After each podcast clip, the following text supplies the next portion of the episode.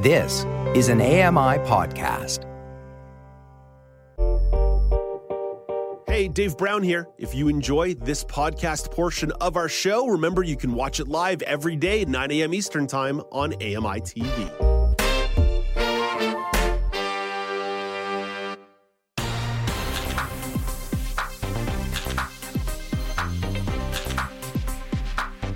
Back. It's the Now News panel on AMI TV. I'm Dave Brown alongside Alex Smyth and Michelle McQuigge. One more topic to discuss, and it's one that I have been yammering on about all week.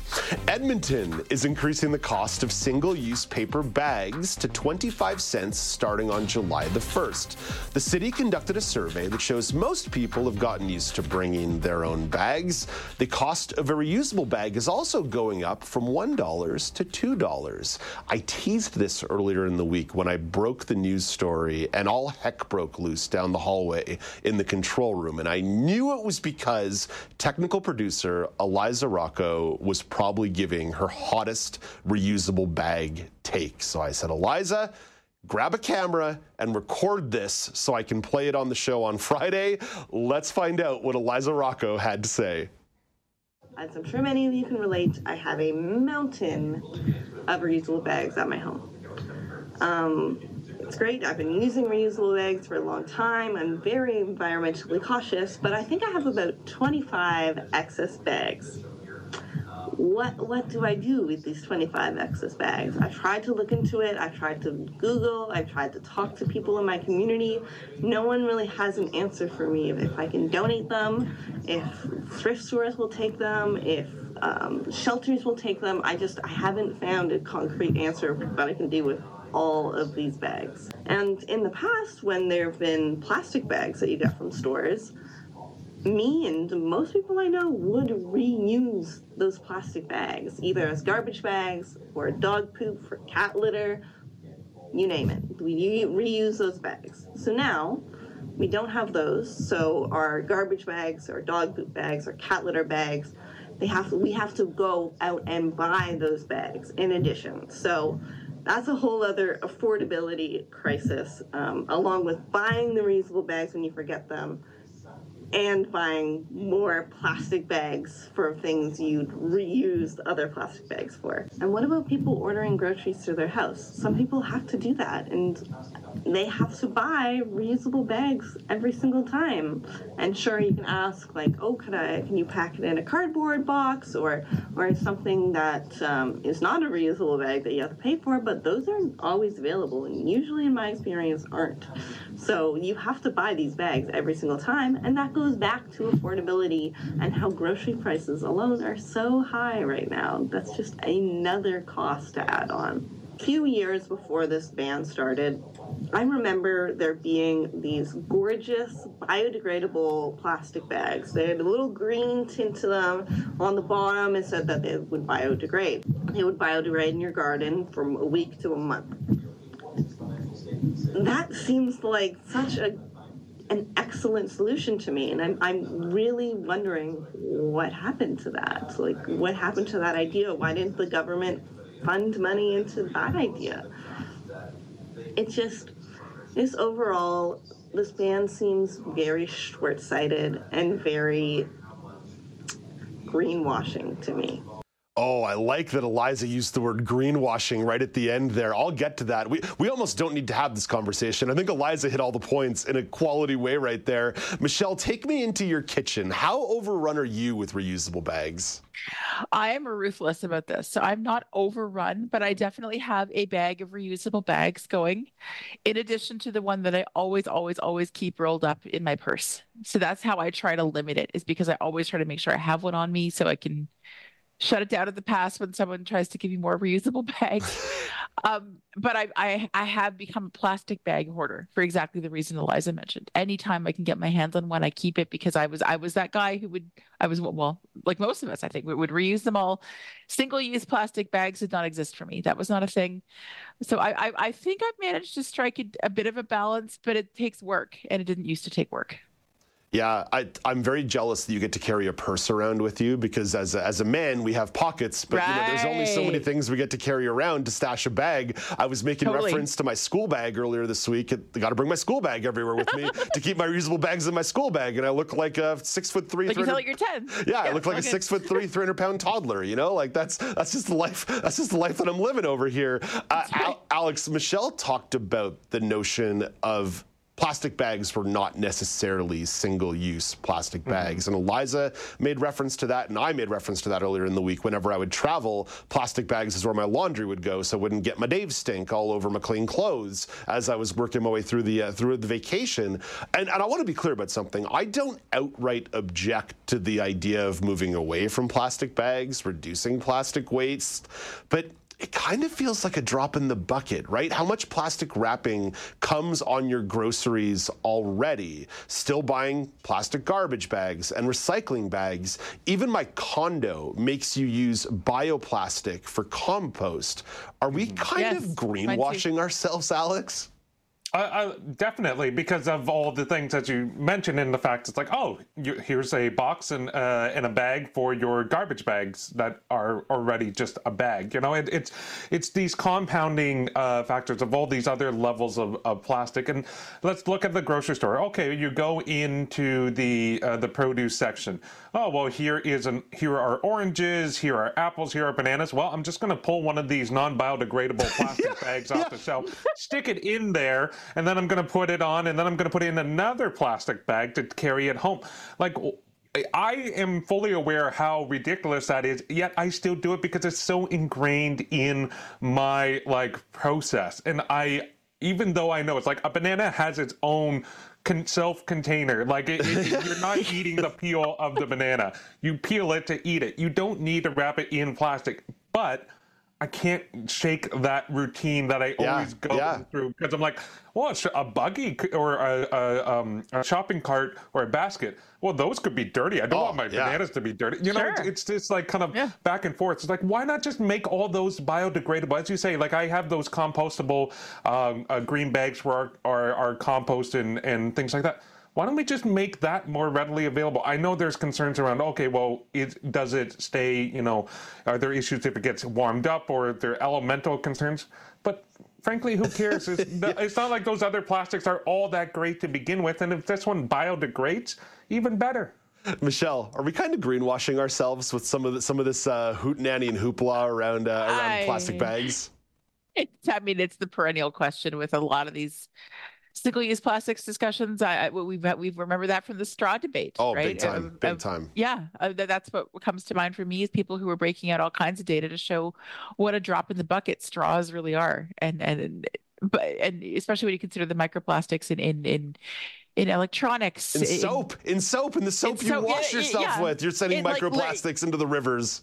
That's it, right? It, it, it, they're in literally everything we use. So there does feel eh, eh, there there are questions that are begged when these things come up i'd say but at the same time if you're trying to instill more conscious thinking about it i would argue that the plastic ban debate in this case has actually gotten that happening. We're, we're talking about this right yeah, now. yeah. We're discussing our habits. We're, we're rethinking where we use bags and why we do this. Like alex what, what you were just saying now is a classic example of more mindful thinking about this whole issue. I i, I bet there are a lot of people who have decided to to ditch the, the the the, optional plastic bag on the grounds that you just mentioned that it is self wrapped. So I, hesitate to, to to write it off as an entire waste of time or not worth not worth discussion.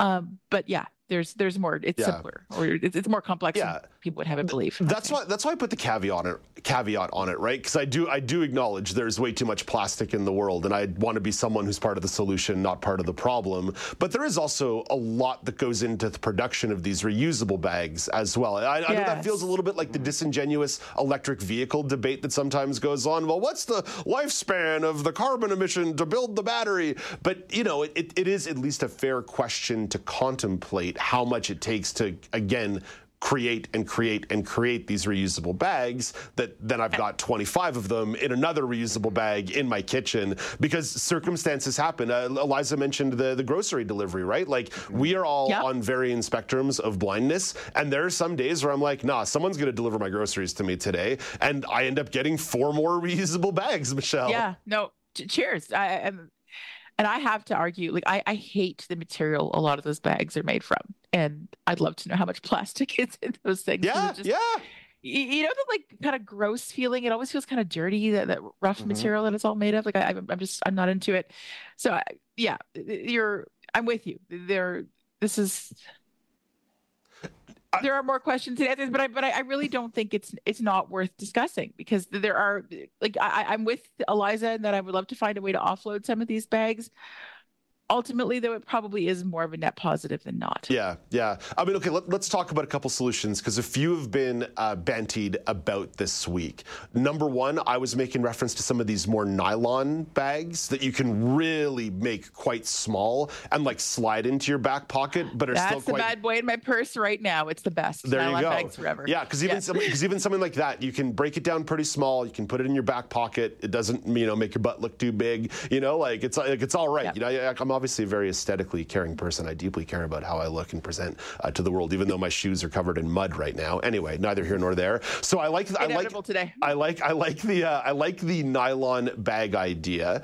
Um, I've also had a few people put to put the idea forward this week of a deposit. So it's kind of like got- buying a can or a bottle of, uh, of beer or soda, where when if you buy a reusable bag, it's almost like it's a deposit. So let's say it costs you a dollar or it costs you two dollars, you can return it for say like a dollar seventy-five because you have to factor in some cleaning or whatever logistics. But at least there'd be a component of okay, I've got I've I bought this bag, I don't need this bag, I'm going to bring this bag back, and I'm going to get a deposit back. I think that's a reasonable solution. I like that. I, uh-huh. I also, uh, you get companies like Costco, for example, that haven't had bags for years. When you check out at Costco, they just put everything in a box, right? They they use the actual shipping boxes and pallet boxes that they get for for their products arriving, and you check out with your stuff in boxes. So, Alex, of some of those solutions, and you're welcome to put any others forward, which ones really jump out to you? I mean, the box one is always one that I would go back to, having worked in a grocery store in, in multiple departments for about like five years. The amount of cardboard, uh, like just disposal that I had to do in a, any given shift is is huge and it's like it's multiple trips going to the baler like compressing all these dozens and dozens of cardboard boxes that could be usable for anyone who's coming and that's it's already there. It's already made. You're not getting away from making cardboard boxes because you need to ship these products. Well give it to people that they can go and use it instead of us just disposing of it at the grocery store level. Let people take it home. They don't need to use the car uh, their the plastic bags and things like that to transport then they dispose it. It's still a net gain because the box is always going to be made. It's going to be disposed but you're going to have an individual dispose it at the end of the line and it saves that process i, I think that's always where you have to look for a solution something Yeah. that you're you're not creating something new to solve the problem it's already there it's, it's just extending the life of the item uh, to solve and remove other things in in the chain that's really where you Yeah. get impact Michelle, any thoughts on a few of those solutions put forward, or maybe even a couple of your own? I'm really feeling the deposit idea. That sounds interesting to me. And I have to say, I like the system that my grocery delivery place takes of having reusable plastic boxes. Oh, Um, love that- that. Yeah, those are great. They're fantastic. Now they're they're a little bulky, but that's a really small price to pay because they, they I can just imagine they're not that hard to to re-sterilize when they come back to the grocery at the, at the other end. Uh, I have concerns about excessive reliance on cardboard boxes for deforestation reasons. Uh, so I, I like that approach that my grocery company has taken. I, I, think that this strikes a good balance. Yes, it's plastic, but it's highly reusable Yeah, yeah. and then and and it just it ticks a lot of boxes. Now, I grant you that a lot of places don't necessarily have that option, but I would love to see more of them adopt something like that. Michelle, I know you've got a heart out in about a minute here, but let me tell you guys a quick story about my experience in the prairies in Winnipeg with a single-use uh, paper bag. Uh, I did not Oh, know. I did not. I did not know that Winnipeg had a single-use uh, paper bag policy. I was on vacation. I did a poor job packing. I forgot to buy toothpaste. I went to a pharmacy. I bought a bunch of stuff, including like some some sodas, some chocolate bars, some snacks. I was going to be in Winnipeg for three or four days. At checkout, hey, uh, do you want to buy a bag for this? I'm like, oh, yeah, I'm, I'm going to need one for sure. So I didn't realize I was buying a paper bag. Another piece of context. Another piece of context here. I was about a two kilometer walk from the hotel, and it was 45 degrees with humidity that day. So Big, sweaty Dave with sweaty soda cans and toothpaste in a flimsy paper bag starts making his way down the streets of Winnipeg to go get to his hotel. And I realize about eight minutes into the walk that the bag is disintegrating. Is melting. Is literally disintegrating in my arms. I made it as far. You know what? I've got to take, I've got to put all this stuff down and figure out a way to carry this home. And this is where my reliance on cargo shorts finally paid off. I dressed like a loser, but function finally paid off as I loaded up my cargo shorts with uh, everything I could and then managed to sort of schlep the rest in my hands. Uh, that is my pa- single use paper bag story. Never again, Michelle. Never again. And now you'll have validation for. and that's all I was looking Look for. Look out, streets of Toronto. Here comes Dave. Here's fashion fashionable 40 year old Dave Brown with his toddler school bag and cargo shorts and muddy shoes. ladies, ladies, hello. Lock them doors, baby. ah, Bumble profile picture. Here we come. Michelle, I took you a minute over your heart out. Have a nice day at work. Talk to you on Monday. Worth it. Take care. Weekend, Alex, don't go too far. You and I are catching up again in the second hour of the show. Sounds good, Dave. That's Canadian Press Weekend News editor Michelle McQuigge and Alex Smyth, the co host of this show. Coming up after the break, a few interesting stories in the regional news update, including a big change in the way that Alberta is delivering some primary health care. And then Brock Richardson stops by to set up what will be a very good weekend in sports. This is Now with Dave Brown on AMI TV.